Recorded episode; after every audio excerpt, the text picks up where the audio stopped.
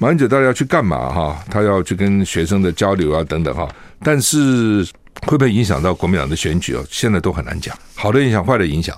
哦，如果你去那边表现的不亢不卑，哦，有礼有节，哦，然后呢，台湾人觉得有面子，哦，你会搞两岸关系，哦，你这个工作做的沟通啊，桥梁啊做得很好，那是加分的。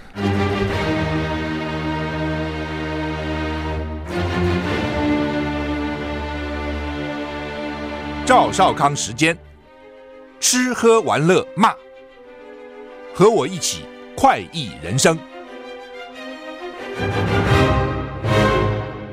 我是赵少康，欢迎你来到赵少康时间的现场。台北股市现在涨九十三点哈，台股昨天跌了三十二点九九点，跌了零点二一个百分点。赵呃，美股昨天涨啊，涨得还不错。道琼大涨三百八十二点，涨了一点二个百分点。S&P 五百呢涨零点八九个百分点。纳斯达克涨零点三九个百分点。费城半导体呢是大涨了一点零一个百分点。所以看起来美股昨天涨得还可以了哈。台股涨八十四点啊，所以涨得也还好哈。就过去啊，这个股票这美股还可以，是因为很多公司这个买回它的库藏股。所以支撑了一下美股的股价哈，不过这周开始呢，美股买回库藏股的数量会减少，所以美股压力会会稍微大一点哈，所以要稍微要稍微注意哈。那另外上个礼拜的反弹是因为选择权的金流的支撑啊，所以都有关系了啊。所以很多时候我们不是只看一个表面涨啊跌啊，看它背后的原因到底是什么。好，那么欧股三大股市也都涨，也涨得不错啊，一趴一趴多一点哈。温度今天是春分，春分呐、是吗？今天是春分吗？哦，说今天是春分，三月二十几号，今天春分。春分气象局说，哦，环境偏南风到西南风，所以温度高哦，因为南风就温度比较高哦。那各地低温十九到二十一度。高温可能是二十八、二十八到三十度，北部、东部、中南部三十到三十四度，这不跟夏天差不多了啊？这三天都很高了哈，那再来又要跌，又要低哈。明天礼拜三到礼拜五，全台湾大多数晴时多云，温暖跟夏天一样，最高温会升到三十二到三十五度啊。台东、花东纵谷因为气流过山。沉降增加温度，气温会上升到三十五度以上。西半部清晨还有金马、金门马祖容易有雾。哈，礼拜六、礼拜天有封面来了，所以北台湾气温下降，天气湿凉。下礼拜一开始封面还在华南到台湾一带活动，所以会受到影响。哈，今天晚上开始西南风增强，所以要注意。哈，那也就是说，未来三天是好的了，很热了。哦，再来可能会受到封面的影响。哈。环保署空气品质预报是说，今天高频空空气呢位在迎风面，扩散条件好。云嘉南以北空气环境不好，因为呢在下风啊。清晨到上午呢污染物比较容易累积，午后光化学作用，臭氧浓度上升。金门马祖容易有局部雾或低云影响能见度哈。最近天气都是一阵一阵哈，有的时候不不是很好，有的时候还可以哈。习近平。现在正在昨天到莫斯科，正在莫斯科访问。习近平说，中国跟俄罗斯有着相似的目标，表态支持普丁明年连任俄罗斯总统。另外一方面，美国国务卿布林肯说呢，任何忽视乌克兰主权的和谈只是拖延战术。习近平造访俄罗斯进行国事访问，礼拜一当天就跟普丁会谈。昨天中午他们就有这个午餐工作会，工作午餐啊，所以看起来蛮急的，一去。就吃饭啊，其实就谈就会谈了哈。习近平说，中俄两国有相同或相似的目标，各自为国家的繁荣付出努力。我们可以合作，并且共同努力实现我们的目标。习近平说，俄罗斯是他连任中国国家主席之后访问的第一个国家，就表示重要了哈。他表态连任，他表态支持俄普丁连任俄罗斯总统，因为明年俄罗斯会举行总统大选。习近平也说，中国高度重视中俄关系。俄罗斯新闻社报道，普京跟习近平两人进行了四四个半小时以上的非正非正式会面，预定今天周二再次会面，正式会谈。非正式搞四个半小时，他们的真会弄哈！哇，这我们是想到他们，比如念个文稿可以念个两三个钟头，然后见个面谈可以谈四个半钟头哈，我快昏了。那显然他们的。这个作风啊，是喜欢比较长时间啊。俄罗斯明年要选总统了啊，不管怎么样，俄罗斯总统还是选的啦。哦，不管怎么样哈，那你说普京怎么老是他连任的，但人家是选的。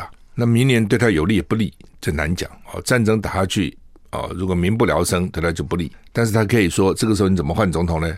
那换了总统怎么打呢？哦，这就看他怎么运用。布林肯啊，美国国务卿布林肯，国务院公布二零二二年度人权报告。主动提到习近平访俄罗斯的行程，他说：“捍卫乌克兰主权跟领土完整，应该是所有和平方案的基本元素。没有优先考量这项原则的方案，最多只是拖延战术，否则就是试图造成不公结果。”布林肯提醒普丁说：“愿意讨论中方提出的乌克兰和平方案，外界不要轻易上当。”好，那么美国就很很不想他们这个老中提出来了。美国想不想乌克兰、俄罗斯和平？哈？这个你也不能说人家不想啊，但是他很想嘛，就不太像。他嘴巴是说想哦，要和平要和平，但实际上也没提出一个什么办法哦。那大概能够提出来，就是说你俄罗斯完全撤军，这就是很难了哦。我们这样不要讲别的好了，说那个时候这个二战好了，对不对？反正各种战争了，那你说你全部撤兵，除非你打败，所以他怎么全部撤呢？哦，他要造成一个继战争，他就要造成一个继承事实，你就承认目前就是这样子，承不承认？不承认，我再打。就这样啊，所以打的一旦开打就很难收尾，很多事情就这样，宁愿不开始，一开始就很麻烦。那美国当然第一个方面是不是真的希望俄乌和平？我有点怀疑了哈，因为目前看起来战争对美美国是有利的嘛，战场也不在美国，战场在乌克兰，这是一个。第二个呢，就算要和平，为什么是你中国提出来？那么那我算什么东西呢？所以呢，要和平得我提，而不是你提。第二，这第二。另外呢，就是条件了。和的条件是什么？对乌克兰讲，讲的一定是说你通通撤走嘛。哦，那对俄罗斯来讲，那我都撤走，我过去一年是干什么？所以不是那么容易哦，真的是不是那么容易谈。因为到现在也并没有打出个胜负嘛。所以你说打出个胜负来，那也败了一方就没话讲。哦，现在也不看起来也没有俄罗斯没有完全赢，虽然占领了四个地方，但是呢，每天战斗还很激烈啊，而且还有美国西方源源不断的这个武器供应。那刚刚讲，美国是国务院发表人权报告，每年都有个人权报告了哈。他说，透过尊重人类尊严、公民自由、政治参与自由七大领域评估，就是他他分七项来评估了全世界一百九十八个国家跟地区二零二二年人权状况。那罪状有种族灭绝、强迫他消失、跨国镇压，二十五个罪状，他们批评中国侵犯人权。布林肯举例。哦，然后呢，列举北京的人权问题，包括对维吾尔族犯下的种族灭绝及反人类罪，镇压西藏人，压迫香港的基本权利，以及中国在大陆上行使的基本权利的民众啊，这是中国的压迫他们啊。那对台湾人权维持正面评价，关切台湾工会跟外劳的权益，还有记者面临诽谤罪威胁的问题啊。另外也关切南苏丹、叙利亚、古巴、白俄罗斯、委内瑞拉及柬埔寨等国的人权问题。台股涨五十六点，现在哈，哪些国家最快乐？联合国资助的机构今天发表本年度世界快乐报告，看到“快乐”这两个字就快乐哈，显示芬兰连续六年蝉联全世界最快乐的国家，台湾排名亚洲第四。次于以色列、新加坡，还有阿拉伯联合大公国，全世界排名二十七。谁最不快乐？全球最不快乐的国家是阿富汗。啊，二零二零年以来，阿富汗就一直垫底，因为战争还是在那边影响。啊，二零二三年世界快乐报告显示，全世界最快乐的前十个国家是谁呢？芬兰、丹麦、冰岛、以色列、荷兰、瑞典、挪威、瑞士。卢森堡及纽西兰，中国六十四，香港八十二，乌克兰从去年九十八名上升到九十二，俄国是七十名，美国是十五名。所以你看哈，丹麦、冰岛、以色列、荷兰、瑞典、挪威、瑞士、卢森堡啊，芬兰第一名嘛哈，芬兰、丹麦、这个瑞典、挪威，北欧四个国家排名很前面哈。那当然有时候你很难说了，你说以色列那么快乐。一二三，第四名哎，哦，以色列照理讲四面环敌啊。I like 103, I like radio。我我是赵少康，欢迎回到赵少康时间的现场。台北股市现在涨六十二点哈。刚讲哈，全世界快乐最快乐的国家哈，快乐当然是件好事哈。北欧占蛮多的哈。那以色列哈，第四第四哈有点怪哈。以色列四面环敌，很紧张的哈，全民皆兵哎，但是还是蛮快乐哈。中国比香港还高，香港八十二，中国六十四哈，这是也有点奇怪了哈。不过香港也许那边地小人挤哈。每这住家都很小，然后每天大家这个生活非常紧张啊。不过香港人的那个寿命好像是全世界最长的，这一点我一直不解哈。就是说，在那样的地方，那么高度的压力啊，然后你这空气我看有没有顶好啊？那节奏那么快，居住环境那么差，居住着那么小的房子啊，非常小，你没有办法想象居住那么小的房子，什么都活活平均寿命最长的啊。那就是这样，所以有时候真的也很奇怪哈，也是很难。当然，你仔细分析，他可能有他的道理啦。比比如说，举来讲，因为他房间很小，所以香港人很喜欢做外面活动。你家里有什么好活动的？客人来也没办法，我们自己都挤个要死了，还客人嘛？所以都在外面，都约在外面哦。另外呢，他因为很小，所以很难开车，很挤，大部分都是坐地铁，一站跟一站之间很远，不像我们这边一站跟一站很近，所以这要走路。所以你看，香港人一方面讲广东人的这个。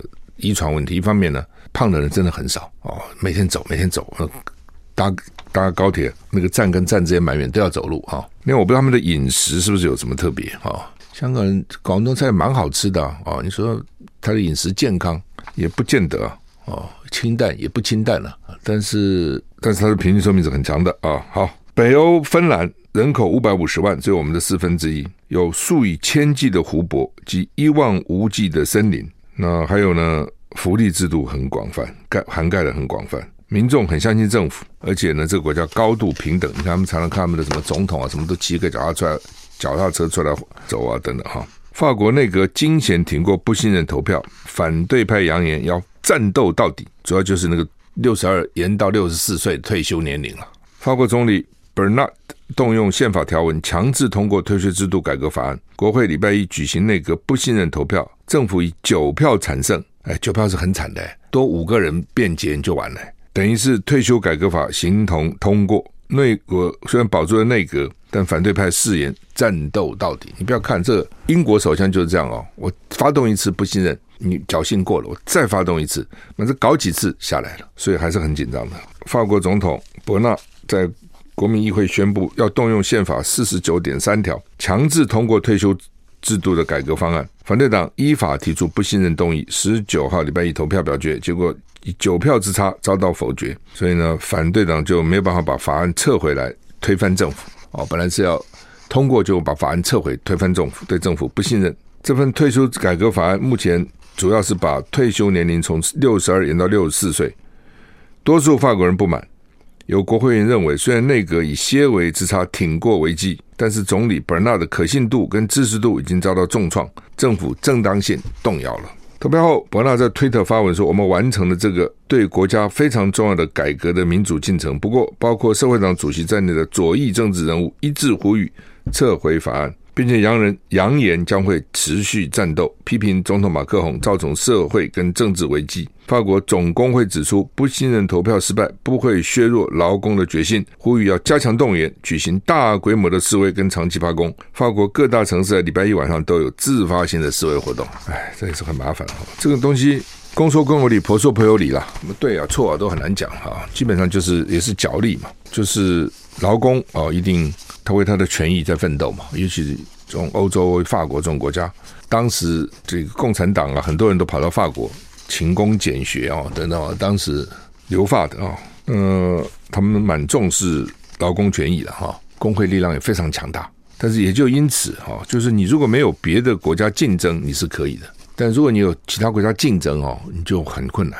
除非你在艺术流行的这些什么流流行产业啦。哦，你在高科技哦，你你在各方面有就你擅长的部分有很大的领先，别的国家赶不上你。也许你从靠那个赚钱。如果你要跟人家拼什么制造啦、生产的效率啦，你就很难拼嘛。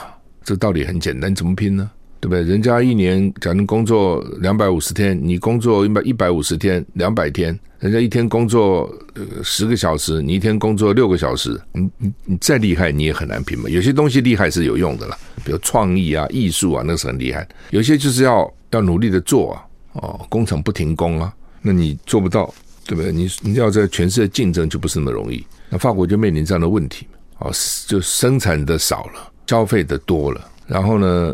他的社会福利做得也还不错，对？然后你六十二岁，可能九十二岁才死啊，哦，那这国家怎么养呢？所以这个问题蛮严重的。就法国马克龙执政者当然知道，但是你要改，被改的人都不爽啊，哪个被改的人会爽啊？而且你原来是六十二岁退休，你搞到六十四啊。我是赵少康，欢迎回到赵少康时的现场。台北股市现在上涨七十点哈。呃，美国也很奇怪了这现象哈，不当也不怪了，就是高科技一直在裁员，但是呢，基层劳工一直缺哦，餐厅啊、服务业啊，这是缺缺得很厉害。但是呢，高科技在裁。那亚马逊啊，三个月里面裁了两万七千个员工，还要再再砍九千人啊。美国最大网络零售商 Amazon。亚马逊公司呢，今年一月裁一万八千人。那亚马逊的执行长呢，这个 Andy Jassy 今天表示，他还要再裁九千人。那这波裁员主要影响马远马亚马逊的云端运算、人资、广告跟 Twitch 游戏、影片串流媒体服务等业务等部门的业务。这次要裁这几个部门，跟其他科技巨擘裁员相比呢，亚马逊还算是少的。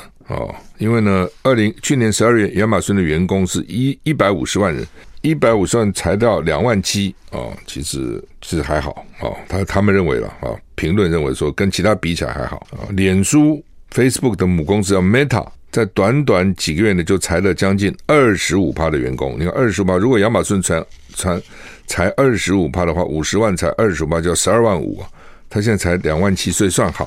可是问题是不是就停止了？其实没有了啊、哦！我刚好会这种周期一来，都不是立刻就能够停止的哈、哦。TikTok 哦，美国是想禁它嘛？抖音呢、啊？TikTok 宣布，美国每月每个月的活跃用户突破一亿五千万。中国字节跳动旗下的短影音平台 TikTok 近日面临多国政府给它封闭的命令。但是昨天宣布，美国月活跃用户从二零二零年的一亿用户上升到突破一点五亿用户。美国众议院担心美国用户数据会透过 APP 后门被传回中国，最后被中国政府掌控。国会及华府不断加大施压 TikTok。TikTok 强调，公司已经花费超过十五亿美元加强资讯安全防护工作，并且反驳美国政府这什么讲什么。后门什么跑进来，什么把资料都给大陆，哪有这种事情哦？我们这个各种什么电脑啊，各种东西都装在你美国了，大陆怎么拿啊？等等，而且我们已经花了十五亿美元哦，来加强我们的治安啊。TikTok 提出新的月活跃用户，每个月的活跃用户呢，反映了 APP TikTok APP 受到美国社会，特别是年轻人的欢迎，许多人越来越常使用 TikTok，一部分人也拍也透过拍摄 TikTok 短影音盈利。TikTok 执行长这个礼拜四，就是礼拜二二十三号，今天礼拜二嘛，二十四将出席美国众议院能源及商业委员会的听证会，有部分平台内容创作者会到华盛顿表达为什么 TikTok 不能进哦，你们进了，那我们怎么生活啊？我们靠这个啊、哦。古巴队在世界棒球经典赛 WP WBC 啊、四强赛二比十四。大败被美国打败了，大败给美国。昨天我也看到这个转播，大败给美国，美国还是蛮厉害。古巴其实很厉害，但是不行，昨天不能进冠军赛了啊！就在古巴要离开美国回古巴的时候呢，二十六岁的替补捕手布里耶多没有随机搭飞机失踪了，成为本届本届赛会第一个叛逃的球员，因为美国制裁。所以呢，北古巴球员经常利用代表国家参赛的机会呢，以偷渡或是叛逃方式离开球队，大多是到美国寻求发展，因为待遇一定好很多了。你想在古巴打球，跟在美国打棒球，那个球员的身价几百万到几千万美金哈，打得好的话了哈。白袜队的双雄罗伯特及孟卡达也曾经是叛逃的一员，最近是二零二一年。U 二三世界杯在墨西哥举办的时候呢，上演我念的都好像全员逃走，几乎都跑了。这古巴真丢脸。阵中总共十二名，差不多半数球员陆续离开球队，就是讲讲的全部，当然不是说全部，就是十二个，一半都跑了啊。古巴捕手位置人才济济啊，所以这个布里叶多本届经典赛根本没有出赛的记录，大多在牛棚担任接捕的工作。古巴顺利闯进四强，来到美国，也让他不费吹灰之力就叛逃成功，就跑了就跑了啊！大概美国对这种也就接纳了啊，这种政治理由哈，美国只要以政治理由都要接纳，不能够把他送回去。至于你夸不夸你反你合不合格，那要开庭，要法官来审问，这一拖就可能是三年，太多人了。所以这些移民哈，比如你说从墨西哥啊走到美国，你怎么抓他呢？他不行，他只要通过。要抓的时候，他说我是要政治理由，我在我在我的母国会受到政治迫害，你就你就你还得给他钱，还得安置他啊、就不能够逮捕他，不能立刻给他送回去。美国法律是这样，就很多法律说开始是好啦，是为了照顾哦，怕怕有一些受到迫害，但是呢就会被人家运用嘛。那说运用就改啊，而民主党不要改，为什么不要改呢？因为这对他有利，因为这些移民，因为民主党对移民是比较宽的嘛，这些移民以后呢可能都是民主党的票。所以我为什么要改？所以这是为什么哦？那是几十万人呢，美国几十万现在还在等等，慢慢给他审查哦，那个就是搞很久，而且呢，你可能就抓不到他了。他在等待的三年里面，不是把他关起来的，他就可以到处跑。然后呢，你到时候传他来，他来出庭，那有些人就跑了嘛，哦，打黑工嘛，打黑工也比他在他的母国好啊，就变成这样子哈。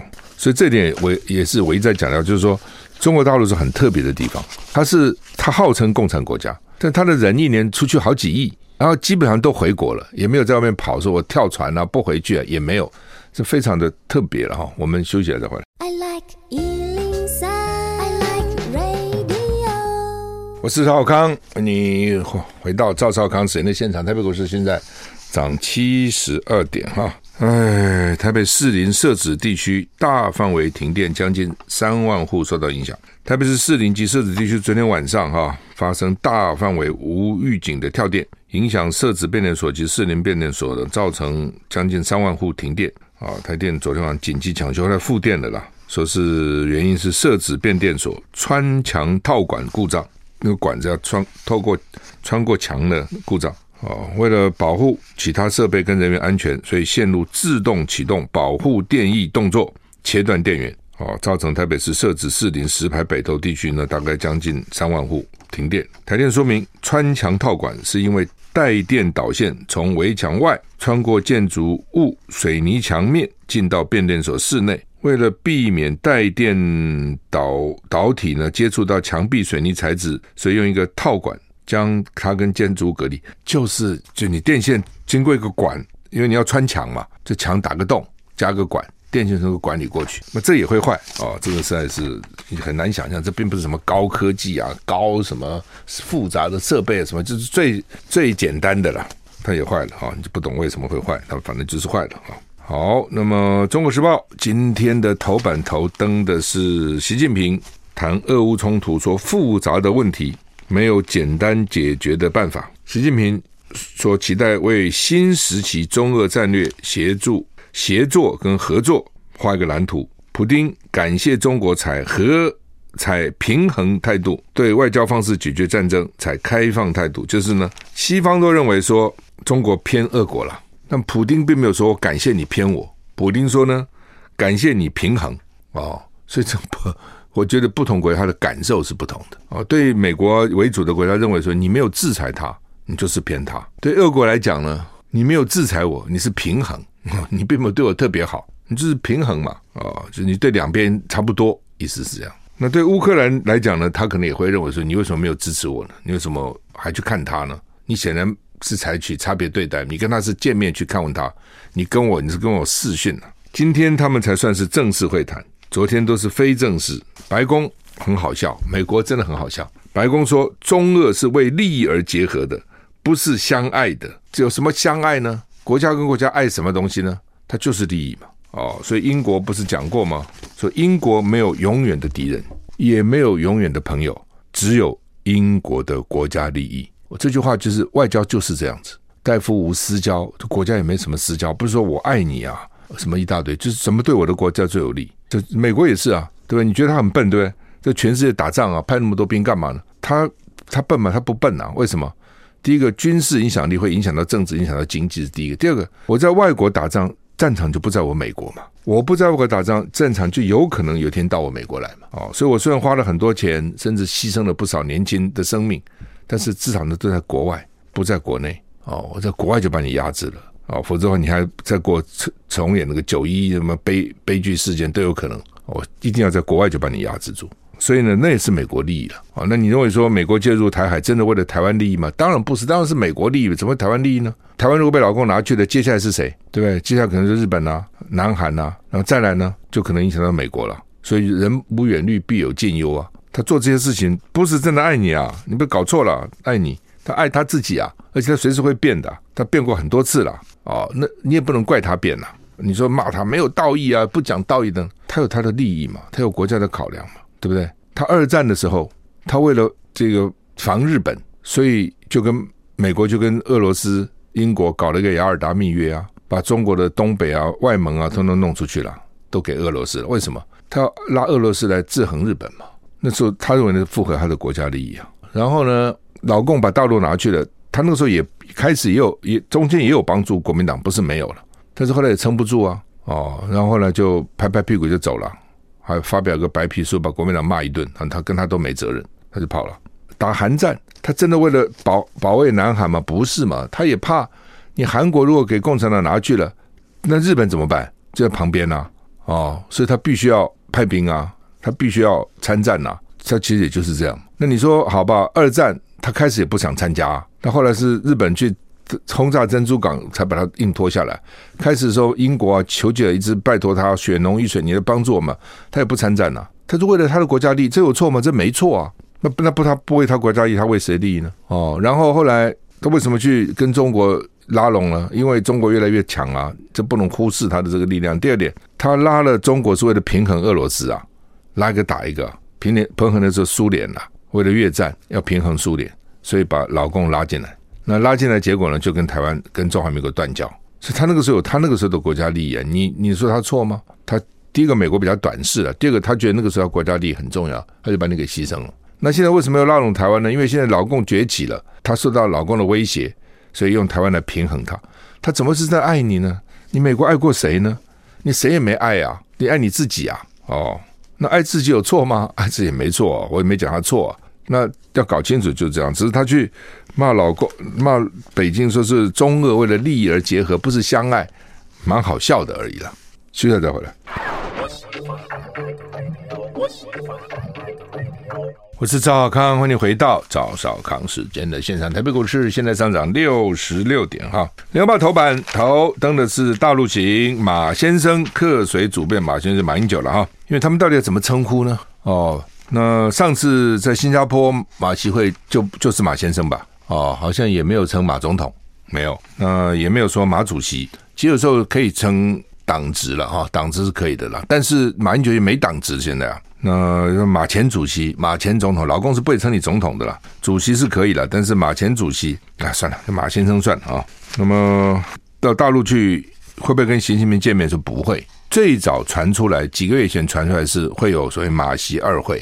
当时好像有这样的讲法，可是因为当时在新加坡的时候呢，习近平曾经跟他讲说后会有期，就是还会再见面的意思啊。不过马英九大概也担心了，就说这个跟习近平见面，那个政治冲击太大，对国民党明年的选举哈，如果好，人家不会感激你；没选好都怪，都是马英九去给我搞出来的啊。老你民进党又很会运作嘛，啊，所以就而且你那个到大陆去一言一行，人家都用放大镜在看。不只是民进党放大镜在看，美国也在看你在干嘛，都在放大镜看啊！所以呢，一言一行、一个眼神、一个动作、一个笑容都要很小心。